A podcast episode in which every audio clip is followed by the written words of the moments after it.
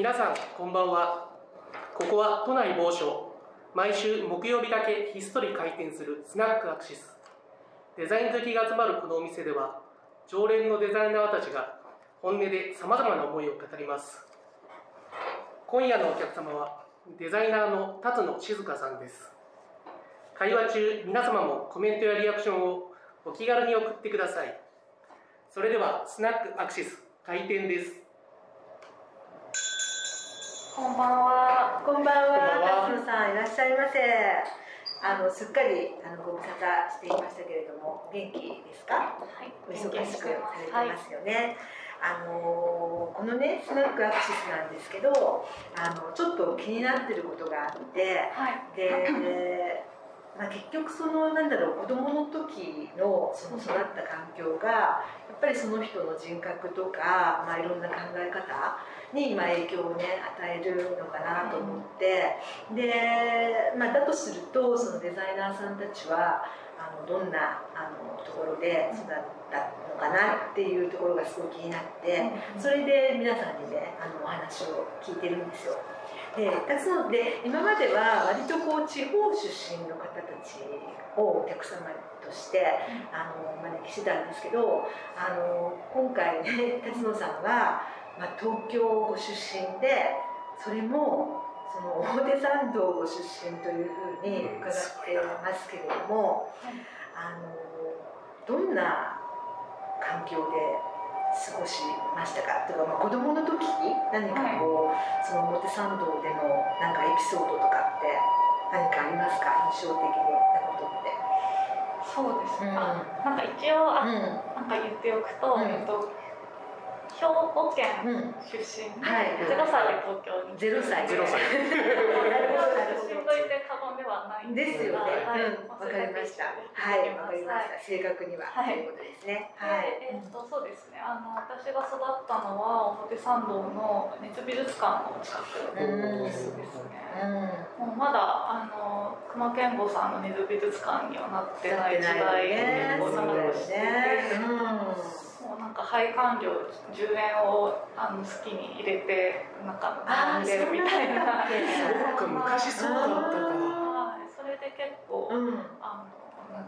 よくそこで過ごしてましじた。ゃあお庭に入って、あのね素敵な池があるお庭でなんか過ごしたりとか、まあ遊び場みたいな感じだったのかな。そうですね。うん遊び場としての使ってないですけど、うんでも結構よく散歩してました。あ本当すごい素晴らしい環境でしたよね。ううんん、で、えっ、とご家族は、まああのご兄弟とかもいらっしゃって、ご家族はどんな感じでしたか？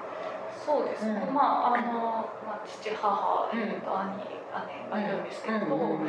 えっとまあ母が結構個性的な人で、へなんかなんだろう。こう人と接するのが好きなんですかね、ー興味があるというか、うん。本当に幼い時からなんか家に常に大人がたくさんいるみたいな感じでへー母が人を招くああ、そうなんだ。ね。だからなんか当たり前のようにうん。家族以外の人がうん。誰かいたりとかする環境で、うん。うん。はい。なんでなんか割とその今も人見知りとか全然しないんですけど、うん。まあ、そういうのとかもその環境のせいかなっていうのがあったりとか、なん。か結構よくこのエピソード人に話す、ええ仲良いええ仲いい人とかに話すんですけど、なんかそんなわけでなんかいろんな人が出入りしてる中で、うん本当にそのなんだろう母はそのこの人がこういう風な仕事をしてるみたいな目線では見てなくて、うんうん。その人の人柄とうんうん。かで仲良くなる、でその中でなぜかあの島田歌劇さんと仲いいみたいで、ええええまあ、小説家さうん、ん。ね、なんかあの結構過激なねファッションで知られている。うん。でまだなんかテレビ出たてぐらいで私もなんとなく知ってるぐらいの時に、あの普通に学校から帰ってきてドラドラなんか家のソファに島田歌劇さんが座ってて 超びっくりした。それびっくりするよね。すごい格好してましたか？もう本当にあの普段からあの感じのあ、そうなんだ。それびっくりするよね。この人誰みたいな感じだもんね。うん。そうそうそういうのがあったりですとか、ああ。それお母様のお友達だったですかね。そうですね、うん。そうやってなんかさまざま友達がいて、うん。まあ賑やか。すごい、うん。うんうんそんな中で過ごした。うん。うんそうですね。うんうんうんでまああとは割とそのなんだろうな。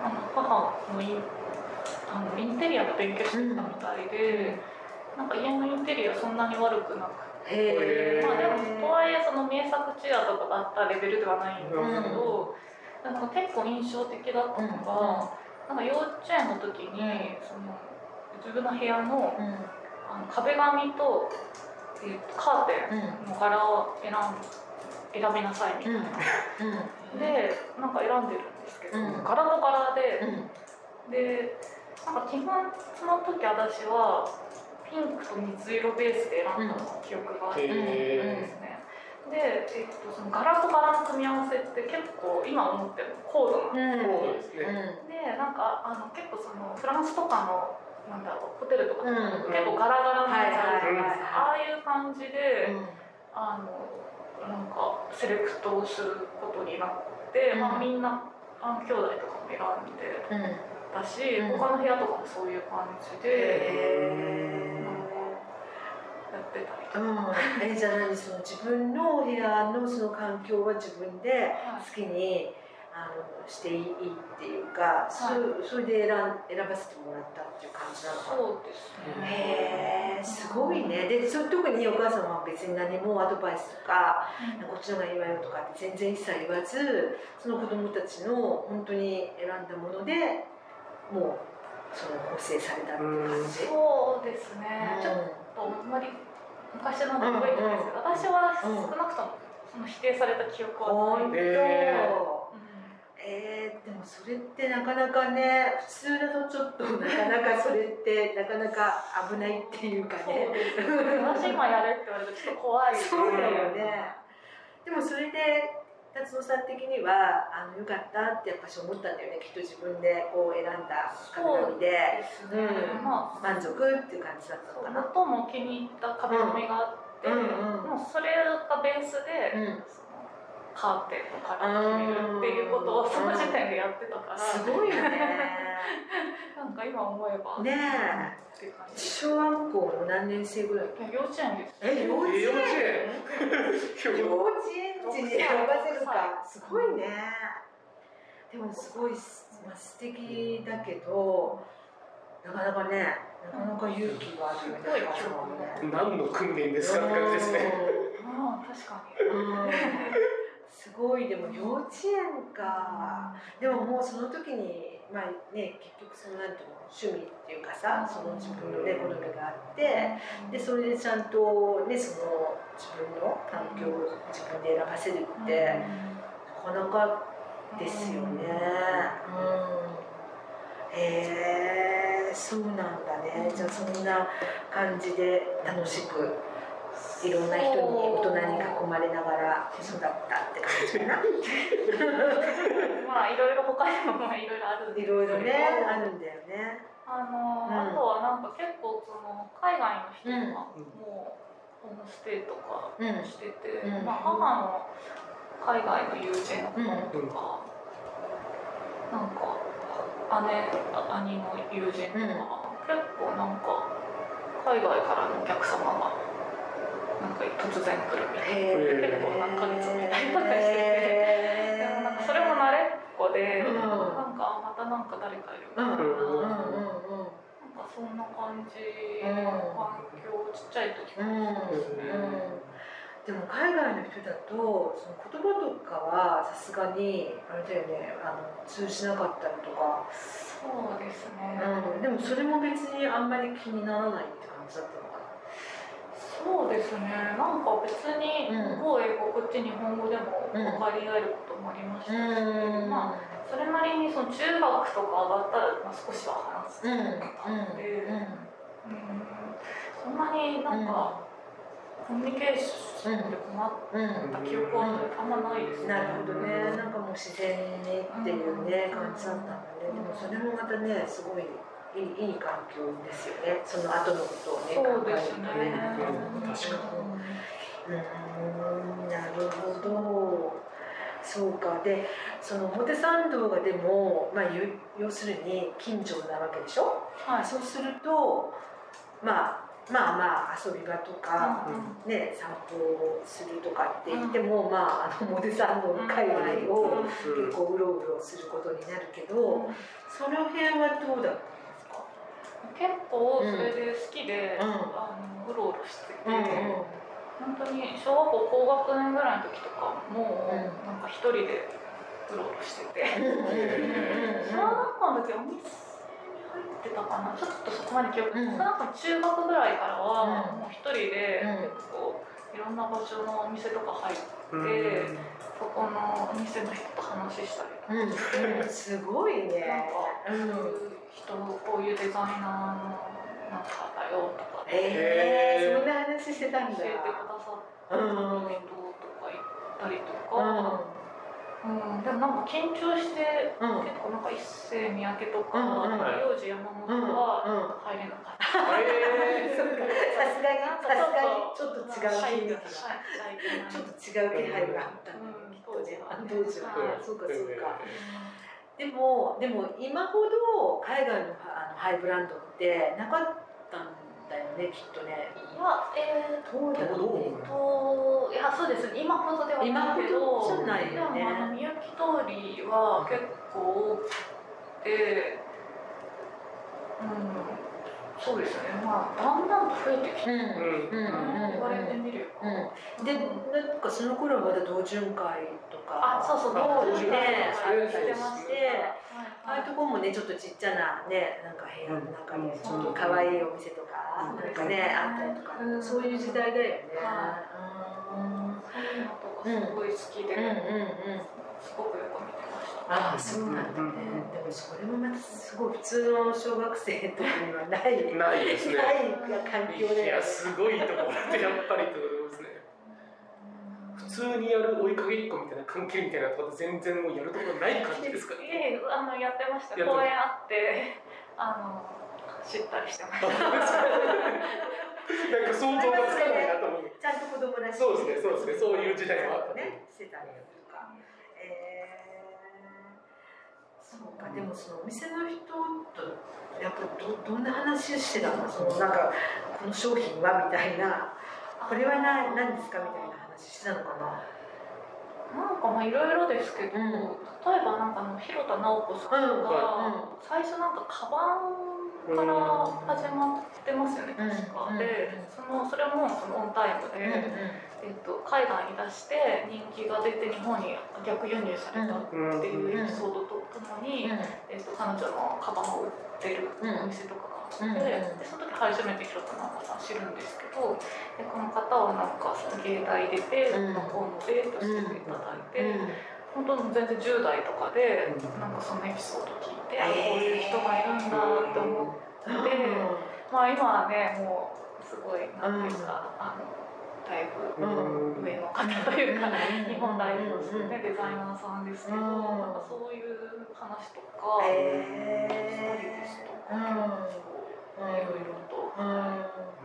なんかその特にその中でもなんか自分が欲しいと思ったりとか、うん。なんか実際に買ったりとか、そういうものって何かあった？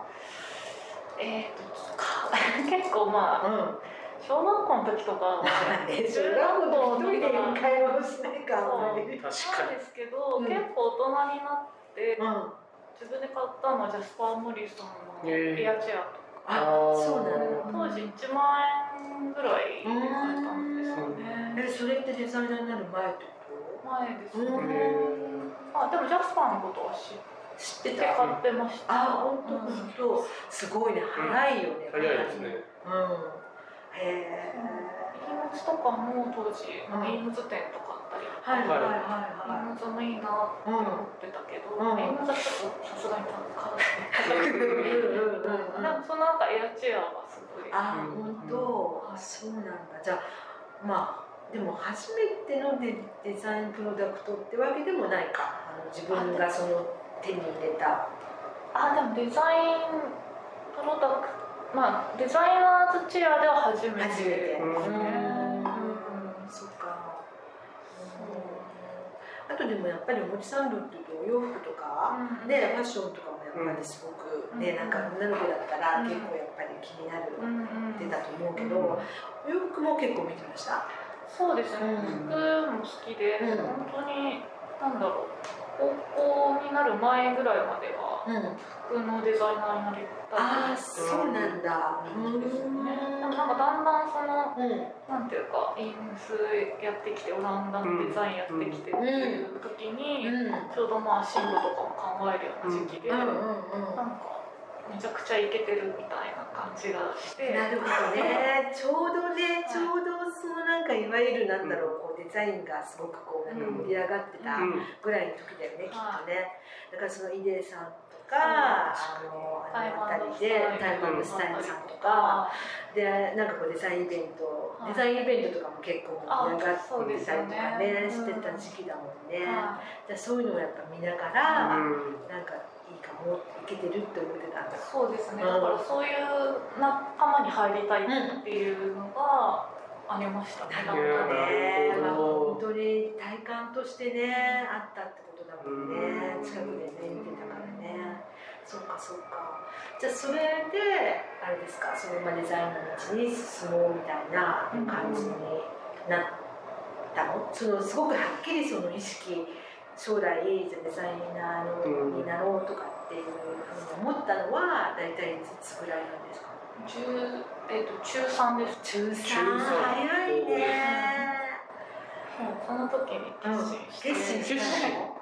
でそれは何か特に何か大きなその何かきっかけになるようなことがあっそうですね。まあちょっと何かとは言えないんですけど、うん。まあ、ショッキングなことがあって、うん。でそれでなんかこう自分の人生もっと考えようって思ったんですよ。でそうしてた時に、うん。なんかあのあデザイナーだなって思って、よしなろうみたいな仕事としてデザインの仕事をっていうふうに思ったんだ。へえもう中3だとねまだなんかね随分早いような将来をね決めるには割と早めかなとかって思うけどでも高校は普通の高校に通ったの？そうですね、うんうん。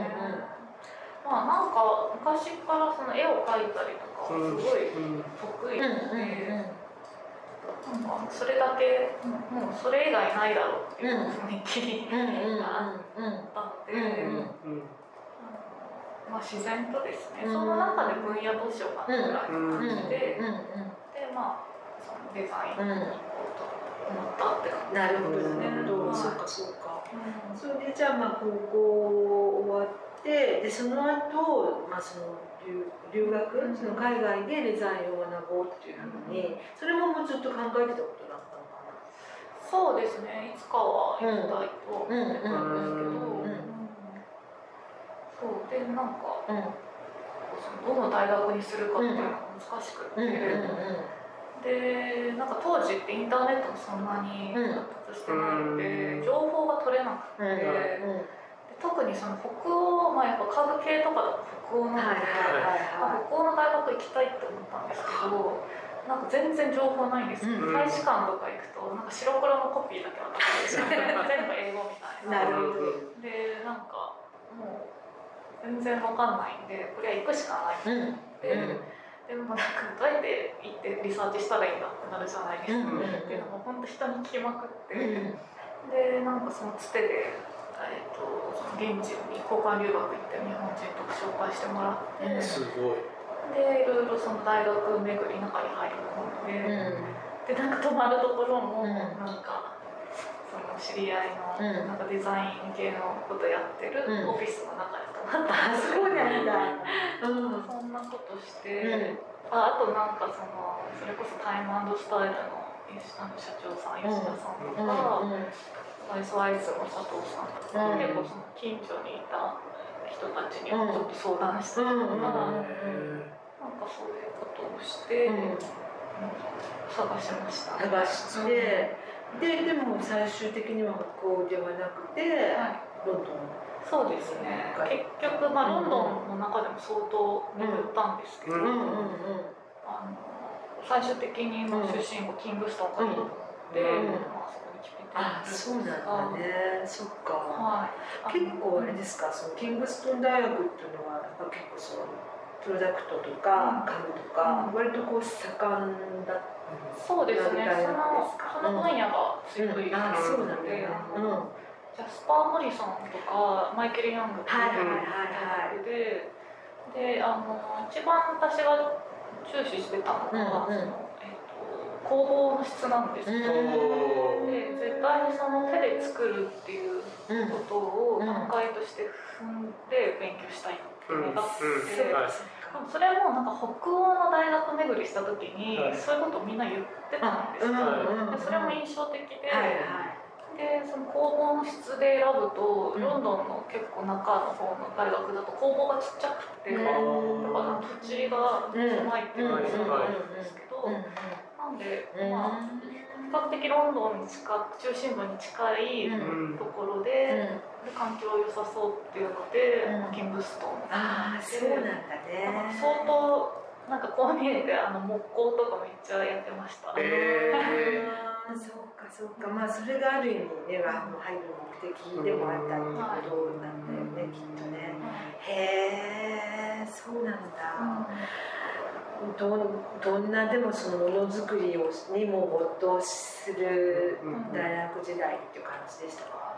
そうですね、ずっと没頭してましたね、うん。相当真面目な学生だった。真面目な学生だった。そっかそっうんか。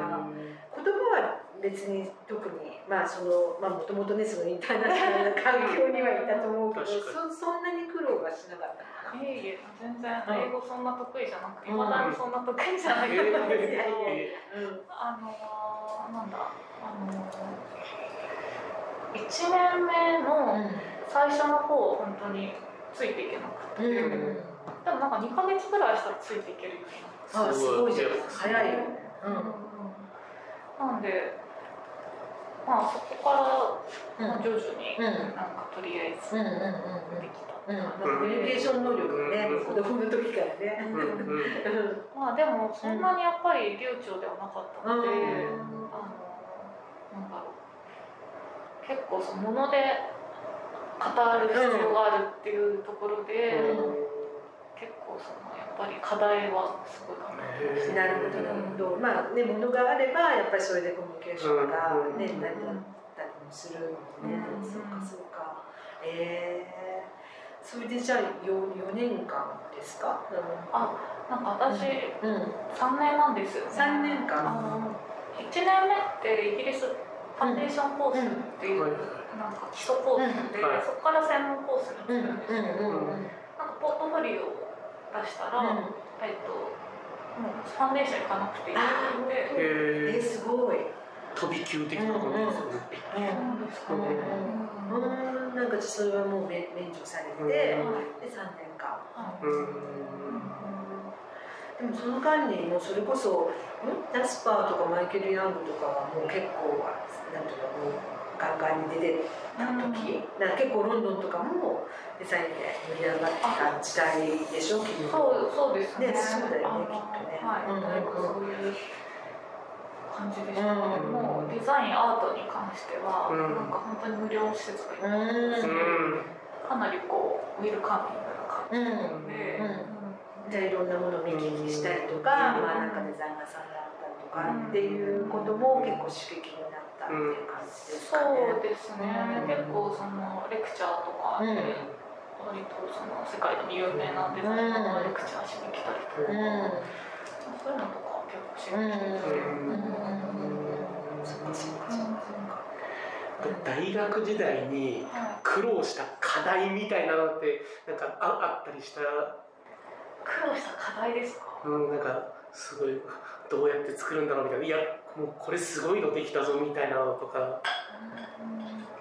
ぱり卒制ですかね、うんなんか卒制であのモジュラモジュラー。モジュラーベンチを作っはてでそれをまあやっぱりその大学の基本的な考え方としてはその CAD だけに終わらせないっていうことで、リアル作るんですよ、はい。で構想練ってまあこういうふうな形でとか言ってやるんですけど、うリアル作るための発注ああの工房でできる範囲でもちろんやるるんですけど、はい。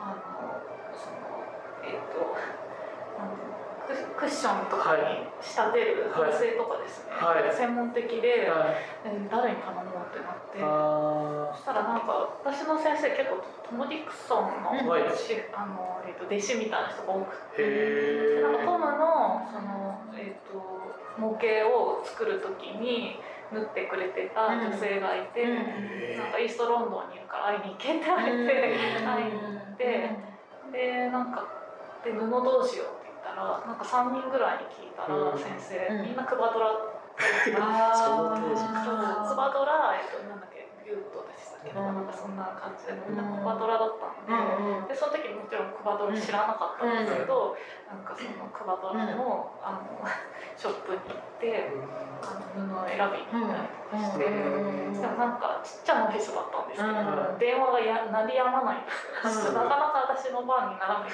ていう結構印象的で。ねでなんかそういう手配とかして、うん。なんか他にも塗装屋さんとか、うん。結構なんかロンドン中を駆け巡って、たりとかしてて、あれは結構印象的でしたね。っていうね業者選びのノウハウみたいなのがそこで少し培われてるのかもしれないですね。しかもそのスケジューリングちゃんとしないと、はい。あの期限まで間に合わないから、すっごいもう綱渡りのスケジューリングの中で発注し確認しみたいなやってて、うん。あれは結構大変でした。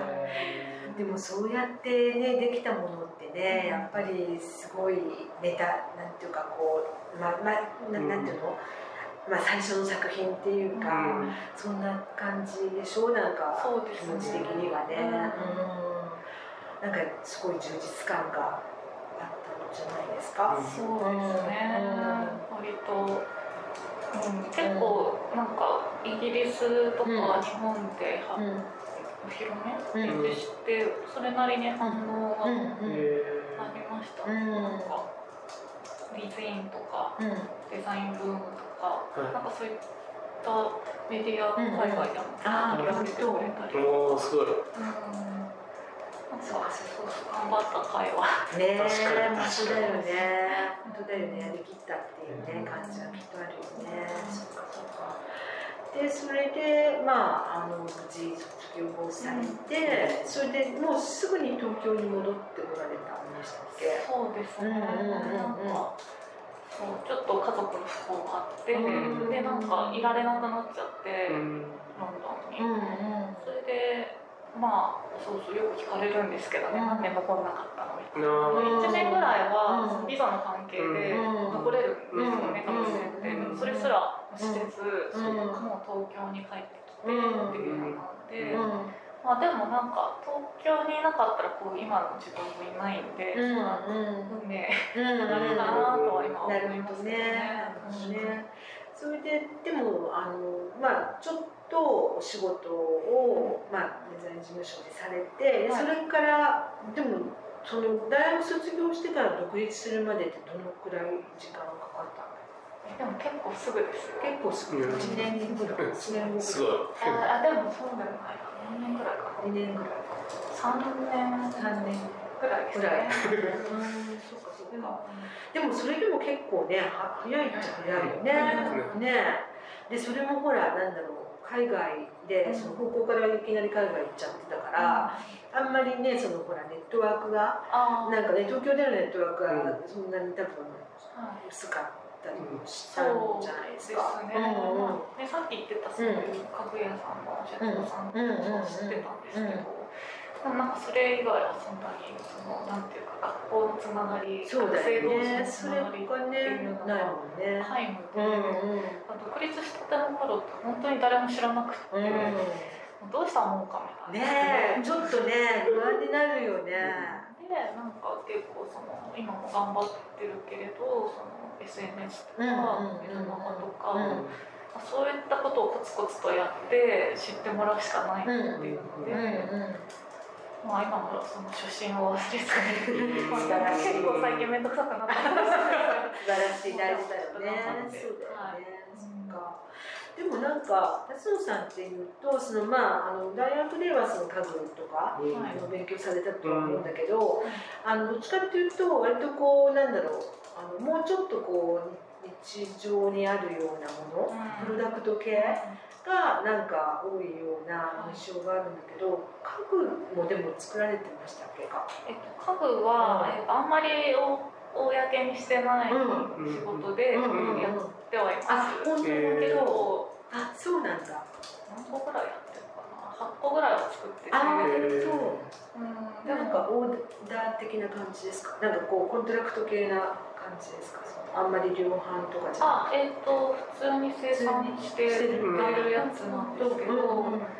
そうですね、うんまあただなんかそこの会社さんのスタイルに合わせて作ってるから、うん。なんか自分のその、うん、デザインっていう感じで、ネットとかに載せるような雰囲気ではなくて、だ。そうかそうかそうか、だからあえてちょっとなんか線を引ってる感じなんだね。あそうかそうか。なるほどなるほどそうかそうだから、かうん。うん。まあ家具はまだやいろいろやりたいんですけどうん。ね。ねせっかくねそのベースがねあるからねなんかね。うん。物のイメージが強すぎちゃって、うん。キャリアとして。確かに。なんかあれ家具やるんですかって。なんかごめんねなんかそんな感じがいやいや言われる。うんうんで、うんうん。だからなんか実習制作でもいいからとりあえず家具うん。なんか自分らしい家具をそうだよね。作る必要があるなってずっと思いながら、うん、なんかねやったらいいよね。ね家具からやっぱりねスタートされてるとしたら、うんなんかねそう見てみたいなとかちょっと思ったりする。うん、ね。じゃあそのやってください。ぜはい。ひ。楽しみ楽しみにしてます。はい。うん、そうか。それででもえっ、とまあそうやってじゃあ何独立したての時はまだちょっとそんなにまあすごい順調ってわけじゃなかったのかなって感じだけど。お仕事として最初は何からスタートしたんだっけ？えーっと組紐あーそうかそうか。はい。うんうんうんまあそれは知り合いが仕事してたっていうのがあうんって唯一知ってるうん。伝統工芸の知り合いでもともとその伝統工芸に貢献したくて独立したって経緯があってっていうのもなんかやっぱイギリスとか海外にいていろんな国の人たちがいる中でやっぱ自分の国の文化とかってすごいやっぱ大事に思い始めるんですよね。そういった中で結構工芸の世界うん。伝統工芸の人たちが結構そのどんどんなくなっていってるっていうようなそういう話とかを聞いてたので、うんなんか貢献できないかなって、うんイギリスにいた時に思って。それでまあそういう路線でこう仕事ができる会社とか当時なかったので、なんか自分でやるしかないって思って、うん。えっとやったんですね。だから、まあ、そういう経緯もあってやっぱ一発目はその工芸の仕事だったっていうのがあります、はいなるほどね。そうかそうか。でもそのなんだろう日本文化っていうかその伝統工芸はい。にね貢献したいっていうのはなんかすごい素敵なことだなと思うんだけど、あのそのお茶さうん。茶道をね、ずっとねあの結構長い間やられてて、でそれはイギリスから戻ってきてからてかもうあの行く前からお茶は始められていたの行かな。く前です、うん。なんか結構周りの大人たちがうん。なんか日本のこと聞かれてうん。答えられないとうんうんダメだよって言ってあそうかそうかやる留学するにあたってね。うんうんっていうので、うん。じゃあやってみようかうん。な、前から茶道が興味うんうんあって、そのぱ陰影来さんとか、はいはい茶の本とか読んはいでて、はい。まあ、すごいその世界に魅了されてたので、まあいいきっかけかなと思って始めて、うんうんはでそれは今も続けられてるんですそうですね。うん。はやっぱりそれもすごくまあ仕事い、うん。に何ていうかまあ影響というか、うんうん。いいあれになってるかしらね。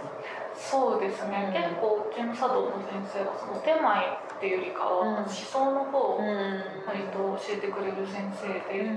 まあ、禅の思想もですけど、ただなんかその、えっとキリスト教の思想とかも交えて、うん。その禅に偏りすぎずっていうか、うん。結構その広い視野で物事だったりとかしながらその今日本、まあ、その茶道のその真なる。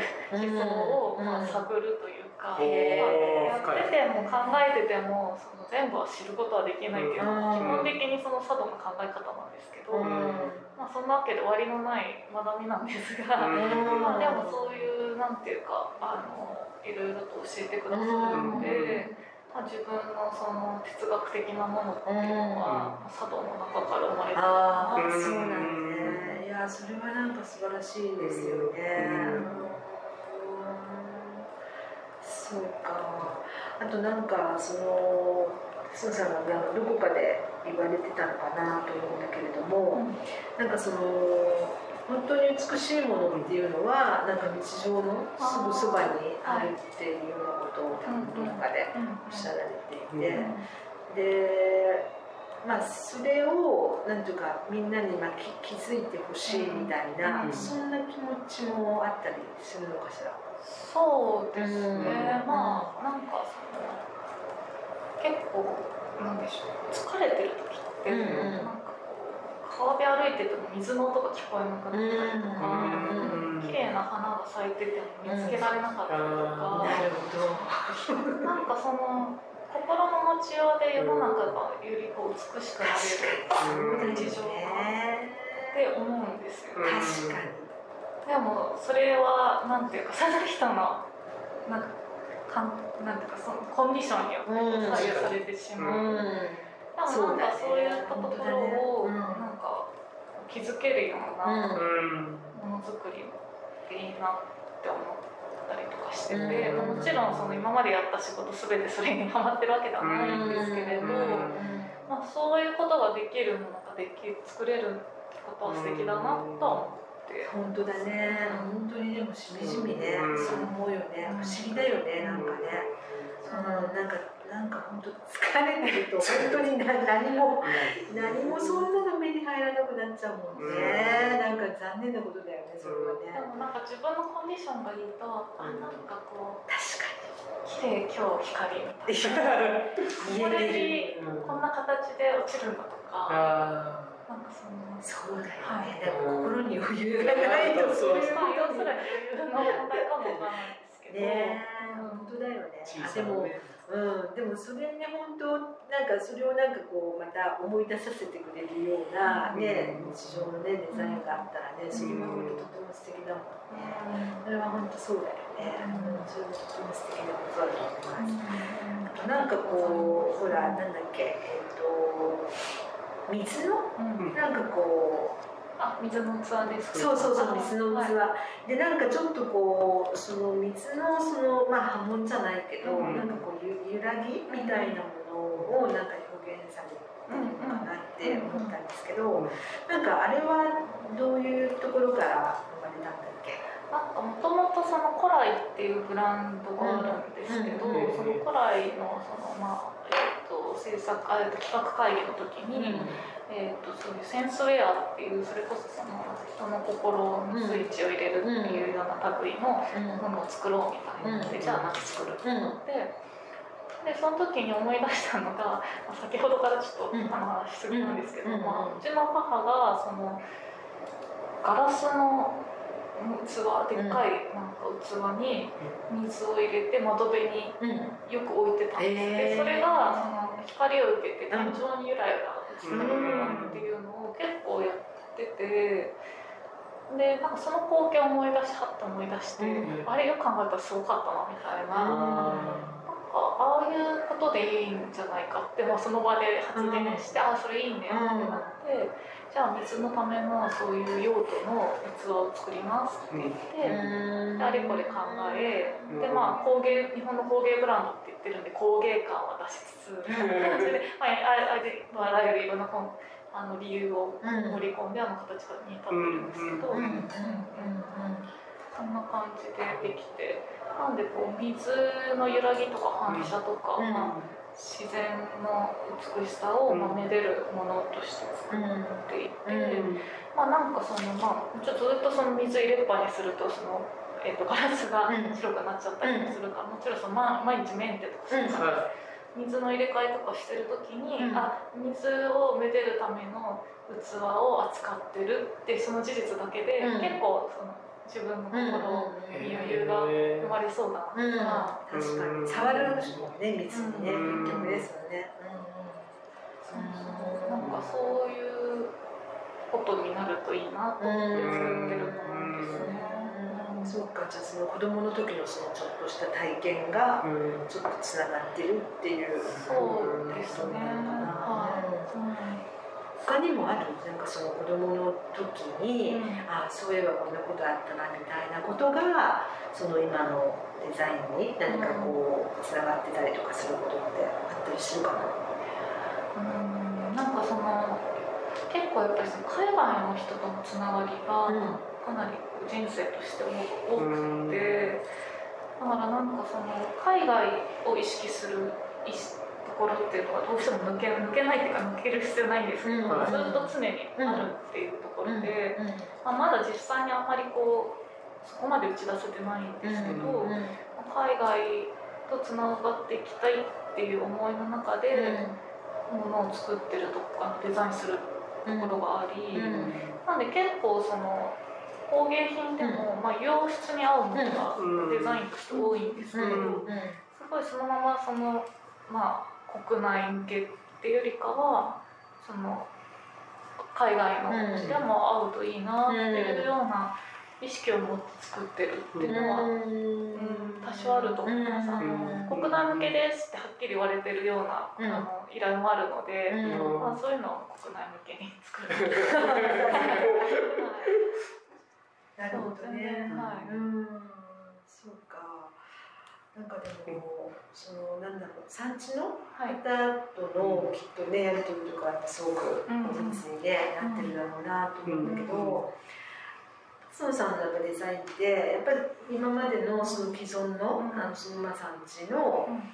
まあ、作られてたものから、なんかやっぱすごくこう洗練されたものにこうすごくこうなんていうかデザインがなんていうかな新たにこうなんか生まれてるっていうかすごいその今までのなんかイメージをなんか結構完全に払拭してなんかまた新たなものが生まれてるような気がすごく印象があるんですよね。でなんか例えばその備前焼の,、うん。あのこうカラフみたいな、うん。あったじゃない？であれを一番最初に見た時に私すごいびっくりししたんですよ。結構びっくりして、やっぱりなんか備前焼ってあのまあ、もっとすごく土っぽくって、あのまあ、私は備前焼すごく好きなんだけれども、個人的にもね、でもよくあの形になったなってすごい結構ねあのなんていうかびっくりしたのね。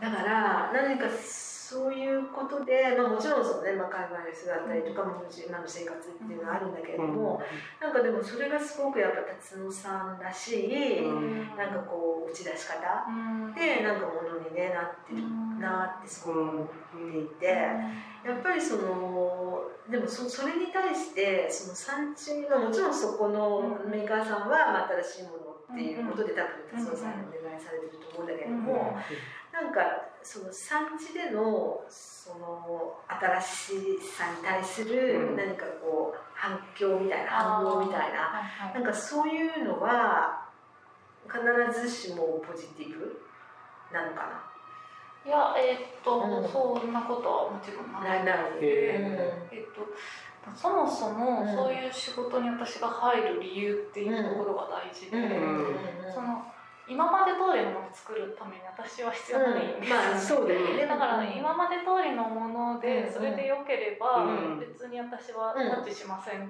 ていう感じ確かに。で、うん。なので基本姿勢としてはあの依頼をされなきゃやらないっていううん。基本姿勢がうん。でして、でまあだからその望んでいる人とやるうん。うんうんたいと思っている人とやるっていうところでやるので、その依頼主と私との関係においては特に問題はないんですけど、えーっと1回だけうん。なんかまだそのその工芸品を作り始め作った人みたいなご存命の工芸品があって、その人がすごい怒ってたっていうのを聞いたことあります。えそうなんだ。でもその人は何やってもいいよみんなに任せるって言ってたんですけど、なんかそその人にの気には触った。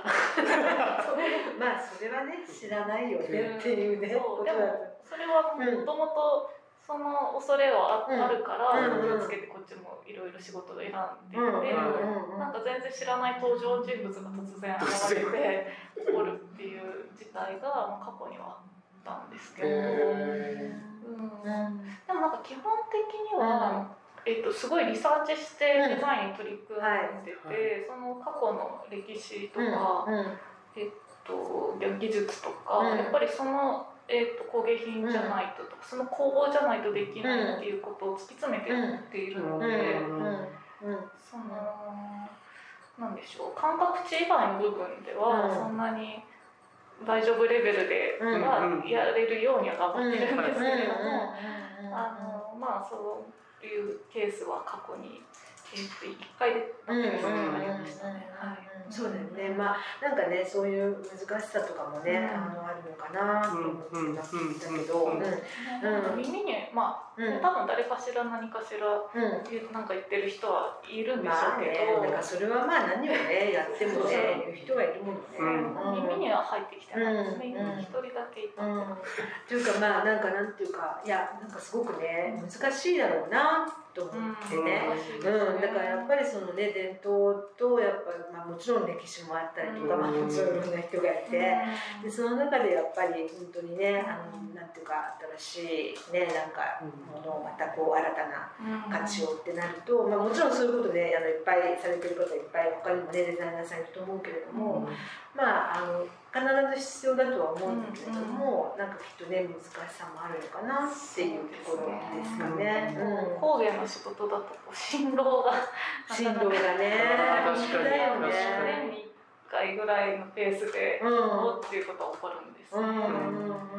まあそうか。そう。うん。まあでもできるだけそう起こらないようにうん。いろいろとかなりの量のあの配慮のもとでやってうん、そうかやってはいるんですけどうか。うんうん、なるほどね。それはでも大変だけれどもね、意味があることだし、うん。ねあの辰巳さんが本当に多分やりたいこと、ねうん。その日本の伝統まあ世界に伝えるねうん。伝えるじゃないけれども、うん。なんかそういうところをきっとねあうん。のこれからもやられていくんだろうなって。で最近なんかこうハマってることとか、うん。なんかあります、うん、なんかあのお仕事じゃなくてもうん。何でもいいんだけど、なんか今これが楽しくってしょうがないみたいなことある、うんなん。か。楽しくってしょうがない。うー。ん、まあ、基本的にうんどっか行くのが好きです、うん。なんか五感をうん満たすのが一番自分にとって。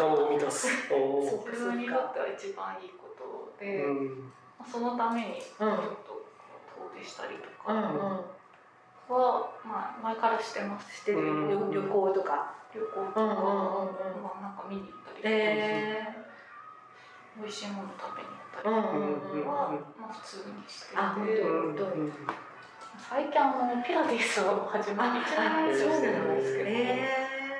あれは、うん、楽しくて仕方ないわけではうんないんですけど、うんうんうんうん。なんかその自分の体のこう細かい筋肉とか骨とかそういう細かいところを細かく動かしていくっていう。ので、うん。なんか、うん、自分の、まあ、人間の体というか自分の体のううん。と認識がだいぶ変わった。あー。ああ本気づ当。きがあ。こう意識がこう意識しながらっていう感じ。自分の脳が、うん。あの意識してない場所って動かないんですん。ですよ、うんだからそことかなんかパンパンで叩かれたりとかして「ここですよ」とかって言われて動かしたりとか、なんかそんな感じでへなんかなんでしょう、うん、あのすごい気づきあがー。ちょっとこう人生観ちょっと変わったかなっていうようなのは最近ありましたね。へ全く自分の健康にとかそういう運動系は無頓着だった。ので、うん。なんかそういうのは結構最近違うとこですかね。なるほどね、なるほどね、大事だようね。ん。そっか。あとほら、草木染め？うん。あ草木染めも結構うん最近。あ、そうですね。うんうん。ってる。そうですね。あのそっかそっか。そういう興味の分野においては、うん。制作興味の分野においては、うん。あの先染めとか、うんうんあのすごい興味はあって、あと、まあ、自然物なんか畑から出来上がるものとか、うん。なんか土系のものとかうん。もともと工芸が好きっていうのは、うん。そういう関連もあって、まあうん。つつながってる酒染めも工芸品ですし、うんつながってるんですけど、うんまあなんかそういうこう自然の揺らぎとともにこう出来上がるものにすごく興味がうんありますね。うん。あとほら環境のことも結構うん意識されたりとか、その土に帰るとかね。うんなんかそういうことも、うん。まあそれは世の中の風潮としてうんも結構大きかったうりん。してて、うん。あの興味が興味を持ったってところうん。で、うん昨年ねそれで個展をやらせていただいて、うんでその時は、まあ、展示お誘いいただいた時点ではあの既存のうん。プロダクトにはいはいはいしたんです、なんか作りたいなと思って、うん。でまああの、まあ、自主制作として作ったあの作品うん。の展示だったんです。けうん、ど、ダドヤさん。うん。そうなのね、うん。上原でやはい。らせていただいてでまあそちらではそのまあ素材を編めて、えっと、中にその梅の木から先ほどの技法で取った色を入れ込んでうん作る造形物を作って展示をしてたんですけれど、まあ、まさにその最近その興味がある分野が結集してるみたいな感じなんですよね。へなんかでも当時ってもう時間がなくって展示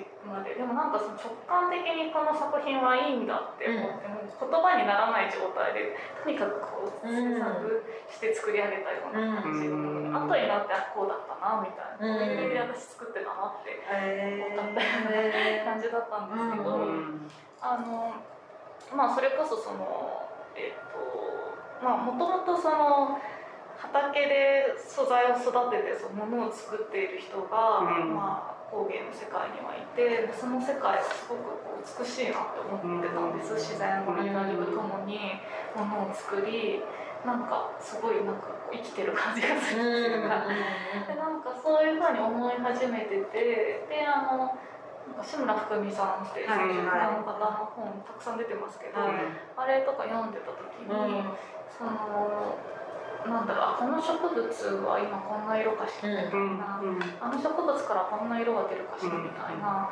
なんかそういう世界がすごい素敵だな植物の色かって思って。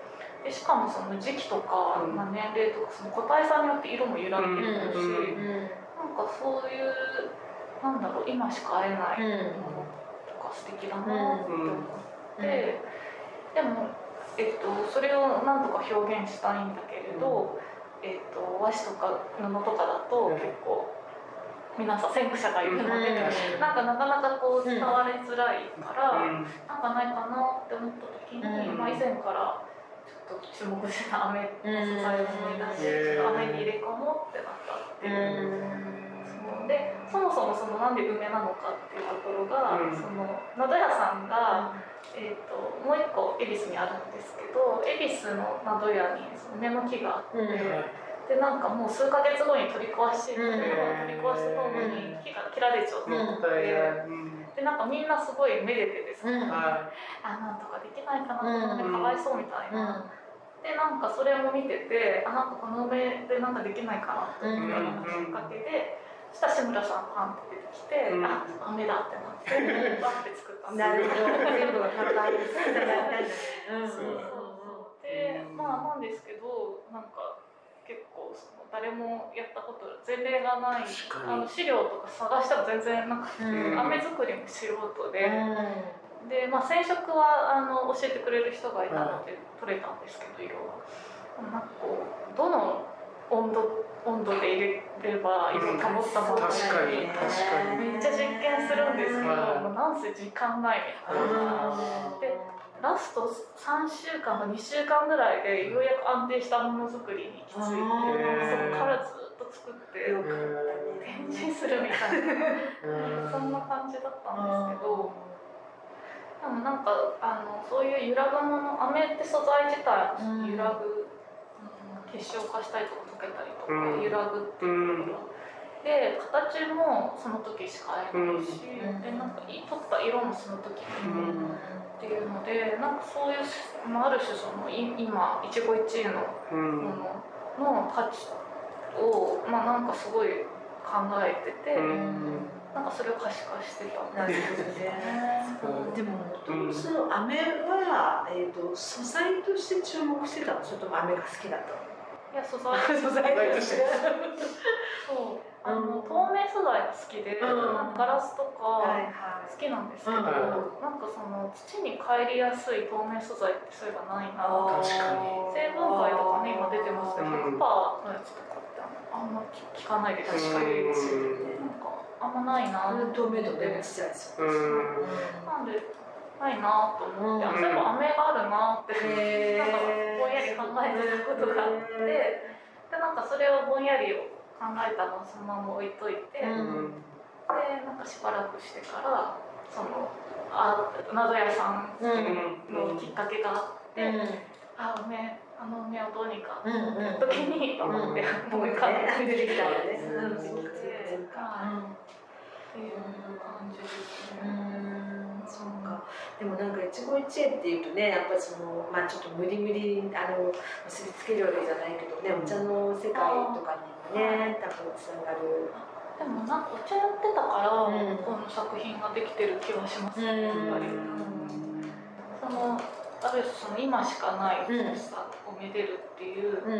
なんか茶道の禅の思想の究極って今を生きる、今を大切にするっていうところが悟りの究極にあるうん。みたいで、なんでこう今って思うとやっぱその時の一期一会瞬間の美しさを感じ取るうん大事さっていううん。うん。か、そういうものなので、うん多分そこと結びついてる、うんその普遍的っていうか変わらないも。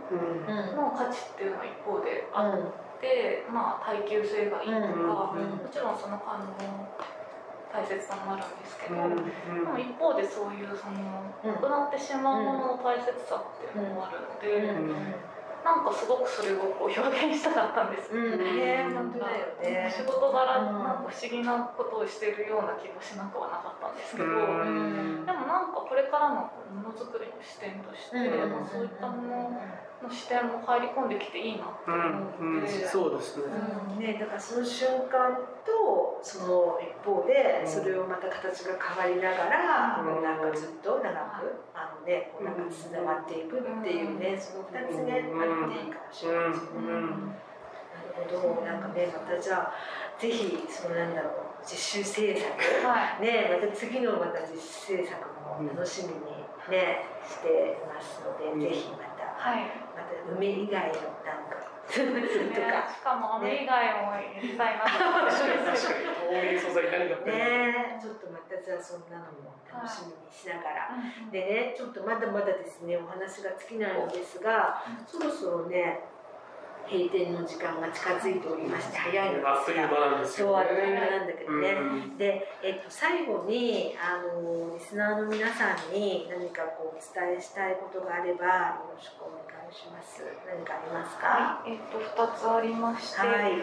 えっと、来月の8月19日金曜日から、うん。えっと、9月25日日曜日まで、えっと、西大井のギャラリーアンボスというところで、えっと、水をテーマにした展示「フロムウォーターを開催する予定です。はい。えっと、これまでうん。さっきの水の器を含めて、うん。水をイメージしてデザインしたプロダクトがうん。割と多く。うんうんそれでまあそれを結集させて、ん。えっと、展示をします。うん。で金土日のみので、うん。詳しくはまた SNS とかで配信する予定です。はい。でもう一個が、えっと先ほどお話に出てたその、えっと自主プロジェクトの、えっと展示で「えっとあ Moment in Time 梅」っていう展示をしたんですが、うん。その時に展示してたものとあと新たに、えっとその展示品の倍以上のもの数をでそれを掲載した、えっと本を作ってます。はいで楽しみいつもお願いしてて、えー、とミナペルホネの皆川明さんとデザインジャーナリストの土田隆弘さんと,、はい。えー、と TOTO ギャラリーマの代表の伊方久美子さんにお願いしています。はい。で、えー、と今年11月目標発売目標で動いていて、はい。えー、と数量限定で発売開始する予定です。うんえー、とそれもまた SNS ではい。配信するので、はい。えー、とよかったらはい。聞い。てみてください。はい。どちらもね楽しみだし、ね。水はねうん。この季節柄ちょっとねね。涼しく風量を流でねなんかねこうはい。取るために、うん。ぜひ皆さん行ってください。はい。ということでじゃあ今日はどうもありがとうございました。ねなんかいろいろとなんかとてもなんだろうユニークな ユニークな表参道でなんかのなんか経験をなんかききあの聞きできてすごく楽しかったです。楽しかったです。はいありがとうございます。はい、ありがとうございますじゃあまた今後ともよはいろしくお願いします。はいまたぜひ遊びに来てください。はい、また遊びに来ます。じゃあでは今日ははいご来店ありがとうございました。あはい、りがとうございました失礼しないように。はい。